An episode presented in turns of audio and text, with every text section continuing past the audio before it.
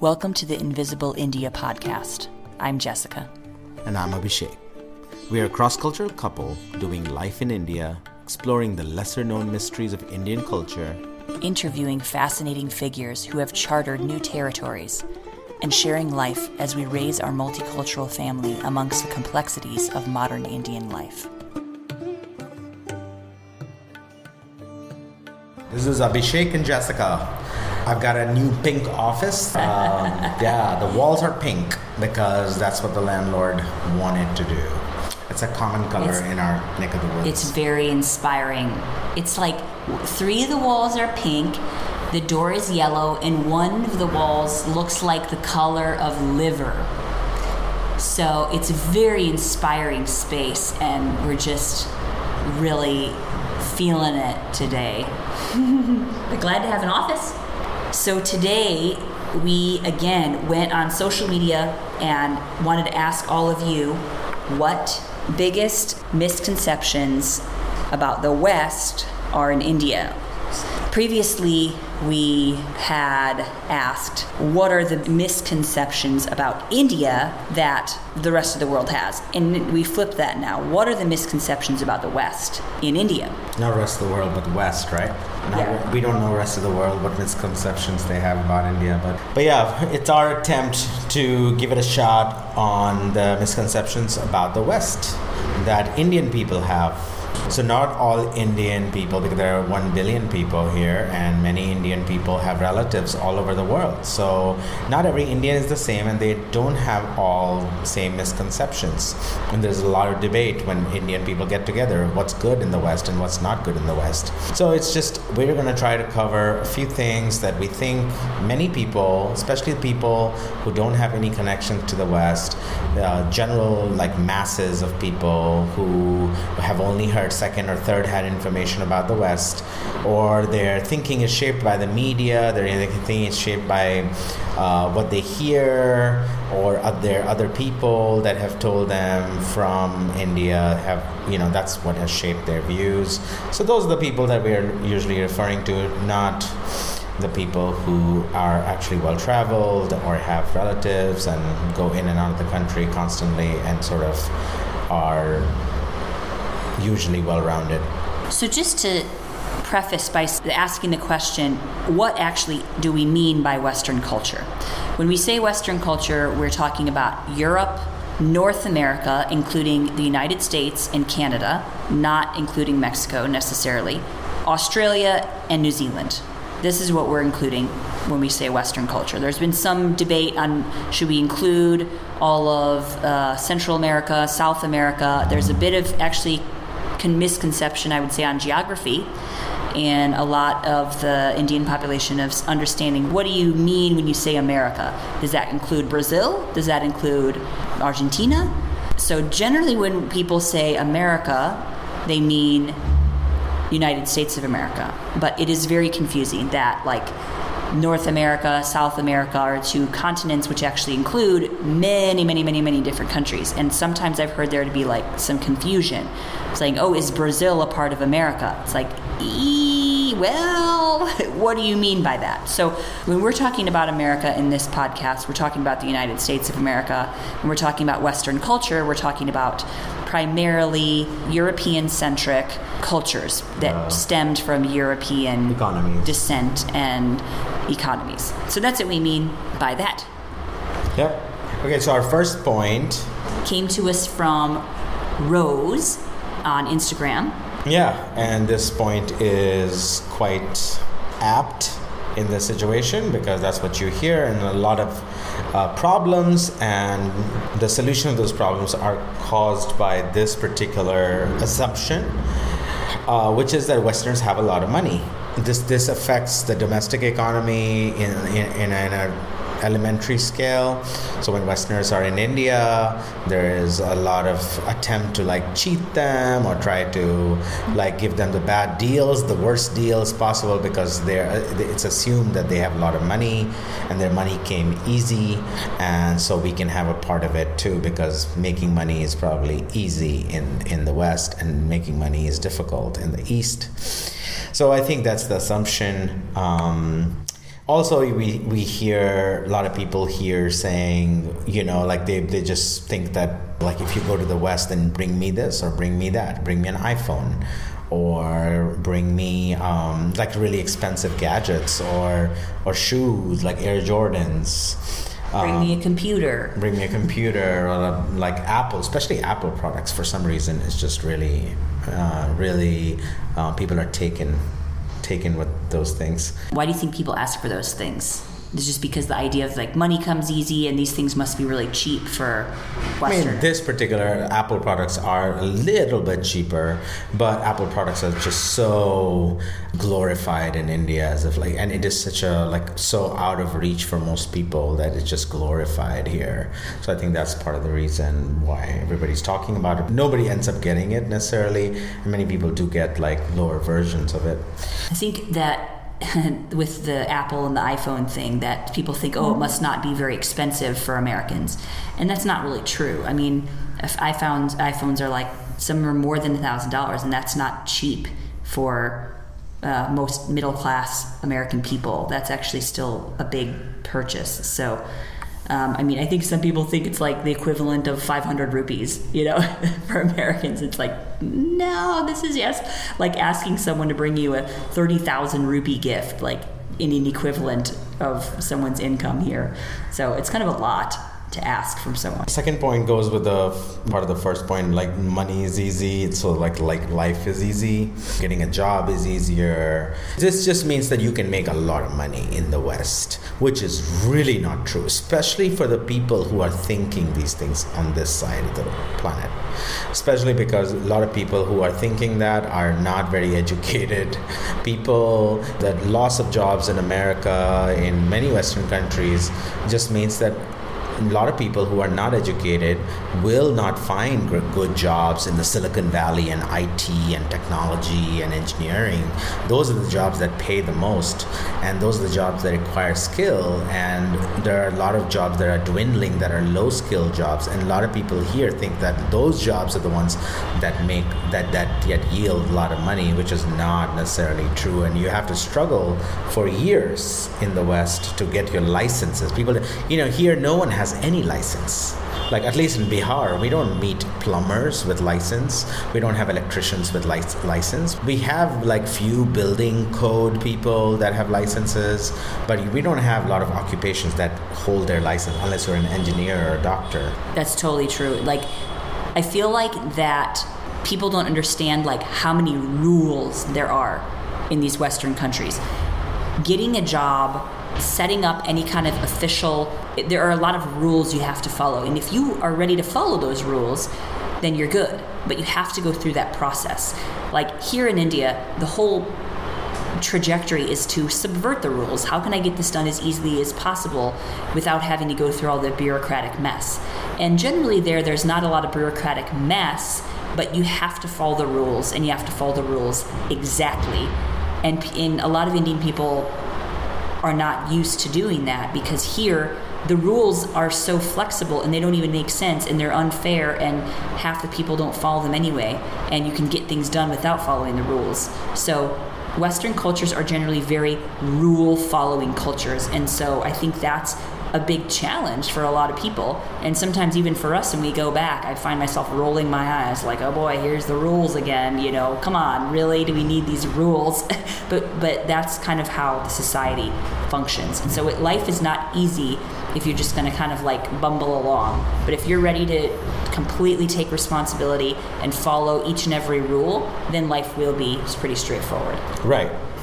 And uh, I don't think people realize that the West has changed or is changing rapidly as well, with the economies struggling and such, things like that. And uh, I think that perception of people having a lot of money, only when you move to those countries and then you, when you realize that there are people in all different brackets. And one thing people don't realize here is that the, the ratio of expense versus income is, they don't understand how much money you have to spend to live in the West. Like you may be making two thousand dollars, but your rent might be seven or eight hundred dollars, and, and you might be spending another three four hundred dollars for for for food, or you know, you may have like left even after everything, if you're really trying to save, you may have three or four hundred dollars left out of two thousand dollars that you can send back home. I think that's why a lot of people like stay, like the cabbies I used to meet in Chicago. A lot of cabbies from India and Pakistan, they used to like live in, three or four guys are living in one apartment just because they're trying to save money, because they are not making a lot of money, but what they're doing is they're saving as much as they can to send back home. So I think that's the only way you can actually say that there's a lot of money in the West, but there's not. If you bring your family, if you have your kids, you have to pay for health insurance, you have to pay for, then there is not much money, at least in the U S A, uh, for low-skilled workers. And all of the money, yes, you would enjoy the, the, the benefits of living in America, and you would enjoy the infrastructure that America provides and better education for your kids, but that doesn't mean you're going to be rolling in money. I can't comment on all European countries or Australia, but Uh, Canada is different in that way, that there seems to be a lot more opportunities for low-skilled labor, middle-skilled labor, blue-collar type of jobs. Their immigration policies are much more family-friendly, and for people who are falling into low, lower economic strata, they actually have a lot better government benefits for those people. So there, there's a big difference between at least those two countries, the U S and Canada, as far as immigrating there. You're kind of starting from a, a lower wage job. Yeah. America's not an easy place to be at all. But, you know, U S was very pro-family before, but now they're trying to transition into into a more skill-based immigration, I believe. But there used to be a lot of, like, my two of my cousins have received um, green cards just because they were family. They have no skills. They got received their skill. They received their green card at sixteen years of age, fifteen years of age. That, that's that, not hap- That's all. That's not happening. That's not happening anymore. That's not happening, and it's a better system to only allow skilled workers, like the way Canada does, and then you allow their families to come in. I guess that's that's a good thing that they're doing. So speaking of immigration, point number three, comment from Nadine.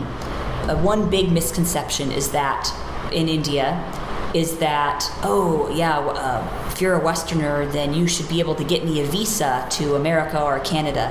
And I have personally had several people ask me this. Oh, yeah, do you have any contacts of you where you can, you know, get me a visa to America? I would say that two parts to that question. Number one is most Americans or Canadians have no idea about the immigration policies in their own country. Most people have no idea what it would take to go through that. So when you when you even mention some of the words like a green card, people don't even know what that is in America. A lot of, I mean, at least in the Midwest or in smaller towns, people actually have no idea what that means. They've heard these words, but they're like, what is that? Is that like a work permit? And you're like, ah, no. You know, they don't know what that means. Secondly, I think that people, when they ask that question, don't have any idea how much weight that carries. Like, that's a huge request to put on somebody. It's not like, oh, yeah, let me just write you a letter. Like, you actually have to financially put out your neck to sponsor someone to come to your country. So it's like a big risk. Yeah, so, and if you don't have a lot of money yourself, then you forget about sponsoring anyone else. Exactly. Immigration will not even entertain that. So, yeah, I mean, yeah, that is one of the things people on both sides don't understand how immigration works. From what I remember, U S Embassy in India receives the most application than any country. Many of the Western countries combined, uh, it receives more application each day. Someone told me twenty-eight hundred interviews take place in New Delhi every day to go into the U S, and we don't know how many actually get in or not get in. Not many. Probably. One thing that someone's asked is like, oh, do you have any contacts there? It's like, it, it doesn't work that way in America. There's no, there's no like, oh, I have a contact. It's the rules. You have to follow the rules. You have to go online. You have to print out the forms. You have to get all your documents. You have to submit, hire a lawyer, every, hire a lawyer submit everything. And a contact isn't going to help you at all.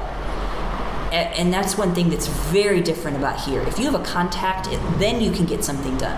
In America, if you have a contact, that doesn't they're going to say, okay, did you print out all the stuff from the website? Did you do all these things? If not, then I can't help you. So it doesn't really matter if you're connected or not connected. Everyone has to go through the same process of immigration, whether you're rich, poor, connected, or not connected. So the next point, I've had several people ask me this question. Oh, in, in Western countries, there's one religion. So it's so much easier to unite and control people, get some of a consensus to make policies. It's like, I have no idea where this idea came from. India has a lot of religious diversity, but the whole premise of these Western countries is they were built on freedom of religion, liberty. You can follow any religion you want, and we have a huge diversity of religion in U S, Canada, Um, and, and, and it's always been true that being from the same mega religion doesn't dictate political ideology or no. social ideology and cultural ideology or the narratives that exist. There are multiple narratives, multiple ideologies that exist. I don't think people think, people think religion is not the only binding factor into these ideologies. They're just... Actually, now at this point, I mean, they are one one factor. Maybe one hundred years ago and beyond, they, they used to be much more binding. But even then, I think there was a lot of wars and strife between, you know, between different nations in the West and Protestants and Catholics and Anglicans and whatever. So basically, religion has never been the only uniting factor ever. One thing that's very, very different to understand about Western culture from Indian culture and even many cultures in the Middle East and Southeast Asia, South Asia, and even in East Asia, is that in, in Western countries, individualism runs so deep that religion is not something that you are born into. Religion is a personal choice. So when people are born, people don't assume that, oh, your parents are, are you know, Jewish, so you're going to grow up and want to follow the Jewish faith. Or your parents are Protestant Christian, so you're going to grow up in the same thing. That's yeah. not how it is. People have the choice to decide what religion they want to follow. And actually, there or are, not follow. Or not follow. There are many people who were born to Christian parents who decide later they want to follow Buddhism. Or kids who are born to Muslim parents who decide that they don't want to be religious at all and they just want to live a more agnostic type of life where they said, I'm really, I'm not very religious and I just want to live my life and I don't really follow Islam or any of these teachings. So that's very common in the Western country. So it's not like if they're born into something that that's just what they are. The next misconception is that that children of Western parents can pretty much do anything they want and there are no repercussions or they're not accountable to their parents after they're eighteen or once they grow up. This is like the negative side of it or positive side. You know, some people might find this positive uh, because a lot of people might say, oh, you know, like I have to be an engineer or a doctor or I have to study this or that because my parents want it. Well, in your country, you don't have to do that because your parents are not forcing you. That could be the positive, maybe on the surface level, it may sound positive, but it also has the negative influence where people just assume that you don't really take care of your parents. You abandon your parents because you're you are totally not accountable to them, they're not accountable to you, and that you don't care because you have your own life, you don't live in a joint family. So basically there is this understanding that people are somehow like totally individualistic to the extent where they don't even care for their parents or families, which is simply not true. I've had a number of people ask me, so in America when you turn eighteen you have to move out of your parents' house? It's like, no, that's not true at all. Uh, basically what it is is when in U S when someone turns eighteen, they're legally an adult. So they can do a lot of things like they can get married without parental consent. I think in some states it might be less than that. But um, uh, you can decide if you don't want to finish your school at eighteen. You can make a lot of decisions and your parents legally cannot force you to do anything. Legally, you're your own adult, and legally, your parents right. don't have. But the also, right there to is. But there are people who, who who would like their kids to start living by themselves by eighteen, nineteen, but that is usually so that the, so that those people can act like adults or start living with responsibility and paying their own bills, so that they learn quickly, so that they can be an adult. That's this whole philosophy of being an adult is much more prominent in the West than in India. Yeah. In India, adulthood is just a growing process. In Bihar, they say "admi ban gaya." I think getting married, one of the things, and then getting a job is like after your college is one of the growing steps of growth.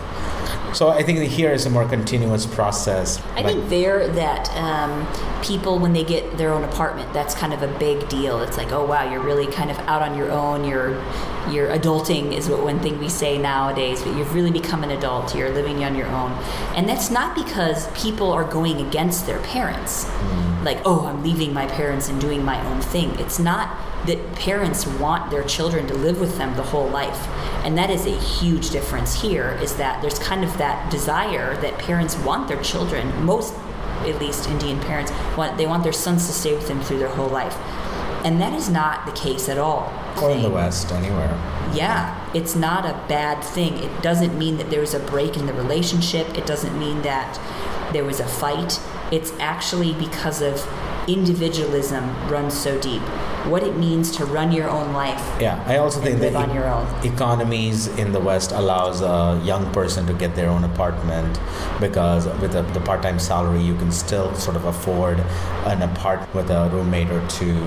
Here, with a it would be it is becoming more and more possible in a bigger city, but it's not possible to on a part-time salary to be able to live alone. Um, you just won't be able to do it unless you're from like.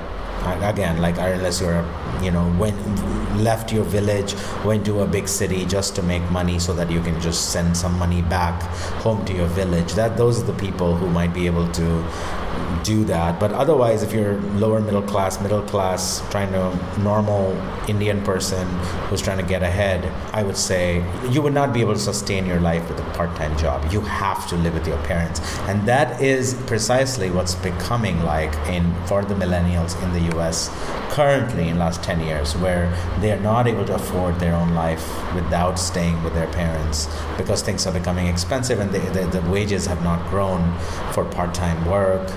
And I think that one other thing that goes along with this is, we were talking about relationships and marriage, is that I've heard, or I guess it's not directly, but kind of insinuated of like, oh, everyone has love marriages there, right? Is there arranged marriage? And it's not that people are going against their parents by having love marriages. It's not like that at all. This is just simply not the system anymore. Back one hundred, one hundred fifty years ago, yeah, it was kind of the system. But really, that was phased out post-Industrial Revolution, when women were going into the workforce and women were having more rights in the early twentieth century when women got to vote. All of these things were like a huge push forward for women's rights, and they're having a more individualistic outlook. In India, some of these things are happening now, which is really fascinating. Women are really getting into the workforce in huge ways, in the middle class, and uh, this is kind of a newer thing. So I'd be interested to see what happens in India with this. But in the West, if you would ask your parents to arrange your marriage, they wouldn't even know what to do. Um, parents don't want to arrange their children's marriage. The whole goal of parenting is to raise them as an individual and as someone that can make their own decisions and who can live a healthy adult life on their own. And if they consult you on things, if they want to involve you in things, that is definitely, I think, a part of most people's relationships. They want their parents' opinion. They want their parents' blessing. They want to have a relationship with their parents, to see their parents. It's not that, oh, after eighteen, now you're done and we're living on our own. No, there's still an ongoing relationship that considers, but that decision-making power is transferred to the child, to the individual, in a slow process of becoming an adult. So bringing that to the next point is that I've heard, oh, people in America abandon their parents when they're old, or people in Western countries don't care about their parents. That is not true at all. This is kind of difficult, I think, to understand for Indian people, but a lot of Western people like to be alone. Again, and this comes down to individualism. A lot of older people don't want to live with their children. They want to have their own space, and I know that they would feel sad if no one visited them or called them or checked up on them, but they don't want to live with their children a lot of times. It's something that in India is just completely not the case. People want to be together. Pe- people feel very lonely if they're by themselves. Obviously, a relationship is needed, but Western people really like their space, and they like to, a lot of times, be on their own. One thing that I think India, and I've heard people ask me here, is that, oh, nursing home is like, you know, basically hell on earth. And and in some cases, it can be difficult, you know, if an older person is put in a nursing home in a Western country, but a lot of time they're cared for really well, and their kids visit them, and they have a good community because a lot of other older people are also living there. They have good food, they have nursing care there for them. So it's not like they're just dumped off somewhere and never to be seen again. That's so. the, some of the some of the nursing homes are like that here because the culturally it doesn't make sense, or people it's highly unacceptable for parents to not be staying with their kids, the grown up fifty year old, sixty year old kids. Uh, so basically here they are genuine cases of being they being, them being dumped. So I think here people see what nursing homes are about, and the media portrays it as as like abandonment, full rejection from the family, and there's a lot of it is, has to do with inheritance. Sometimes here they portray, oh, the son got everything that they needed for the house or the little land, and then they rejected their family. So that's the narrative you hear in India. If you're alone as an old person, that actually means either your family lives abroad or your kids live abroad, or you have been abandoned within India, like your kids actually, you had a fight, or your kids turned out, what do you call them, bad apples.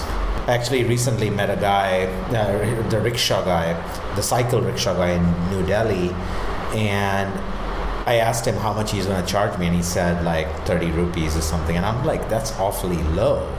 Um, but I wondered why he said thirty rupees. Then I started talking to him and I got on it, uh, then found out that he has moved from Bihar two days ago as a sixty-five year old man to ride a cycle rickshaw in New Delhi. New Delhi is not, and, and you know, old part of New Delhi is not the most convenient and easy place to live for an immigrant within India. So, so it's just like, and then, you know, I knew like the next question, what I needed to ask him, because I knew what would, would have transpired in his life. So then I asked him exactly why he's there, what happened. So I, and you know, I didn't want to ask him directly. So, but then I just sort of insinuated, like, oh yeah, nowadays children don't really support their family as much, or they're in their own world. And then he opened up right away, and then he just started talking about how his son turned out to be a bad apple, and he just does not, I mean, in this old age he has to come and start working. So basically that's the story, the negative story that you hear. And that, like, if if you take that and put that on the Western people, Western culture, Western economies, Western individualistic way of living, then you're not going to get the same outcome. It's just totally different story there, totally different narrative there. Um, so that, like Jessica said, like people want to live by themselves. They want to be visited, they want to have, but they also want their space. They still want to watch their own shows. There's, there's just yeah, a lot eat their of, own food their and own have food. Their own friends and yeah. not... be intertwined with the lives of their children. That's yeah. not and a lot of par- people don't want little kids all the time in their face, older people. Yeah. I mean, they will like take them away, you know, it's like, okay, I'm done. It's like, So here, older people are used to like constantly having kids because it's you're living in one home. So you're just highly, highly nimble, or just your, unless your heart and life is kind of entwined with other people. I don't know if one is better than the other, but I think balance is what I think is, because I think what Indian people miss out on a lot of creative things by not, you know, having space of creating something different or enjoying their space to a certain extent. But I also think Western people might miss out on certain things that that yeah. allows them to, to you know, yeah. to compromise on nimbleness. Multi-generational living has a lot of benefits, and now people are in the West are talking about that again, of we need to bring this back. This is one of the things that we've lost from our individualistic culture. Last point, and one thing that I think people don't directly ask, but is sometimes in the back of their mind, is that Westerners are all immoral and all sleeping around. And like, I think that is basically painted by Hollywood, yeah, the way they portray, and everyone knows, even in the West, that that's not how sexuality works or relationship works out. In that's just a minority, uh, like one or two percent, five percent, ten percent people probably end up having that kind of lifestyle. Majority of people don't live like that and don't behave like that. So, and there are protocols and there are like rules. So basically, that most people don't understand. Yeah, like un- there's a lot of unspoken rules of like the whole dating culture about sexuality, and there are a lot of unspoken rules. It's not just a complete free-for-all that you're portrayed. It's not hippies. In the, it's not like when you watch these movies, people are just doing whatever they feel like all the time. But they it's only not have like one that. and a half hours to to show everything. All the drama they have to show, so basically they are taking advantage of that. They cannot show the, the evolution of romance and all of that. And and there is this underlying rhetoric that erosion of whatever morality, which it does. I mean, everyone knows that, you know, West is much more free. If you want to give it moral reason, uh, some people may not agree that it has anything to do with morality. That it, you know, for some people it's just living independent, free, more free than before. And for other people who are religious, for them, they may define the same thing as lack of morality or erosion of moral values of, of the West. But it, either way, you know, it's it's never considered, you know, like there there are no rules to, the, to this, or there are no, like there is ethics, there is, you know, proper respect and stuff like that involved. And most people agree with that. And if you don't agree with that, then you are the minority and you are like the three percent, five percent. And people also comment a lot of so many people are getting divorced in the West. And that is true that there's a higher divorce rate. It's around, what, fifty percent of di- marriages end in divorce. Many, many relationships don't end up in marriage. Uh, it's just live-in relationships. And in India, live-in relationships in the current era, in last ten, twenty years, have generally only existed among young people, millennials, and I think that's going to increase in the coming generations. But people who are older, like it is almost impossible to think that anyone who's older is in a live-in relationships with anybody. If you're older than forty and you're in a live-in relationship, that means you're a celebrity. in India. in India, or, or or a sports celebrity or a Bollywood celebrity. You have so much privilege and power that it doesn't matter. You no, can do whatever, literally whatever you want. Um, so I would say that the divorce rate, I don't think it necessarily is related to morality. I think it's related to individualism and people wanting to pursue happiness. One thing in the West is that I think people are not guided by shame as their overall guiding principle in life. People really pursue happiness and individual freedom, and I'm not saying that one is better than the other.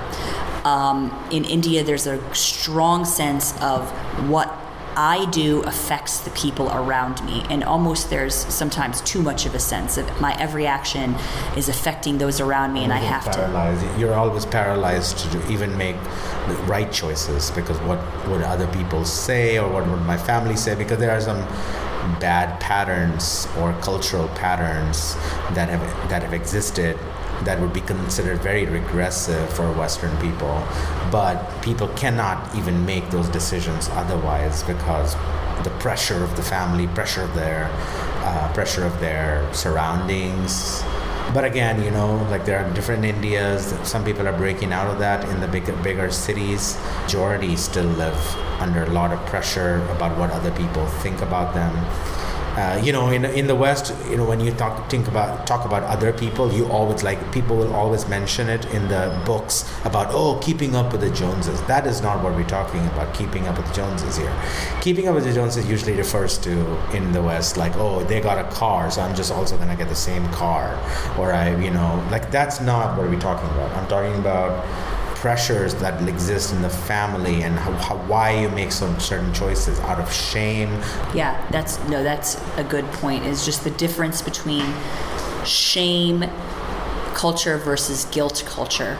Of I feel guilty because of my personal feelings, because of my individual choices. But in India, it's I feel ashamed because of what other people think about me. And so I think that that's one reason why a lot of people here stay in marriages. And if they're not happy, or that's not even a consideration, is, oh, do I have to be happy? It's like I need to perform my duty.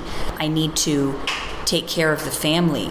This is what my life is all about, is what other people think, what I'm doing to fulfill my responsibilities as a human. And that's, uh, in the West, we think differently about those things. This is more of a Buddhist way of thinking and a Hindu way of thinking.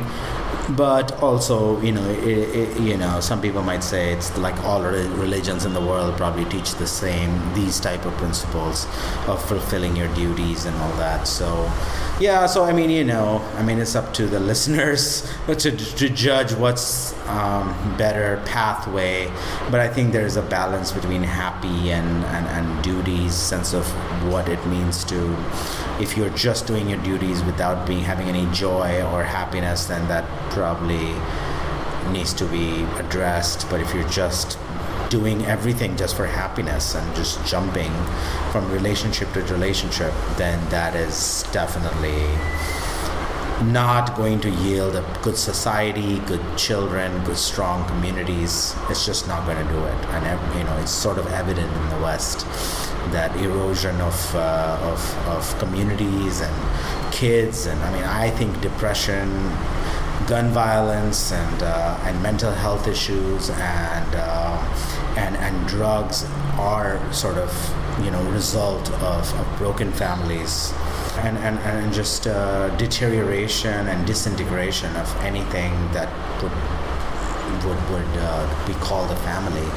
So I think, yeah, that is that's something that we do need to pay attention. Everyone needs to pay attention. Of in in in in Asian cultures, or at least in South Asian culture, you have to pay attention of how you are using shame to man, uh, to manipulate people and control people's lives and do things that are not good for the community. And in the West, you have to realize how you're using the freedom and the independence and the pursuit of happiness to break communities and to to to create um, to create long-term repercussions and long-term um, degradation of the culture. Very well said.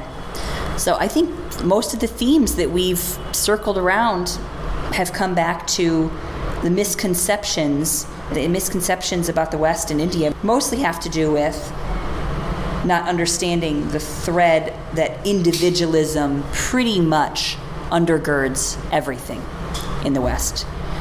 So I think that would be the last underlying point. And thank you so much for sending in your questions, for sending in these points. For those of you that wrote in, and please keep commenting. Let us know what you think about this episode. Comment on our page. Write us on favorite podcatcher, and and we'll catch you next time. Thanks for listening.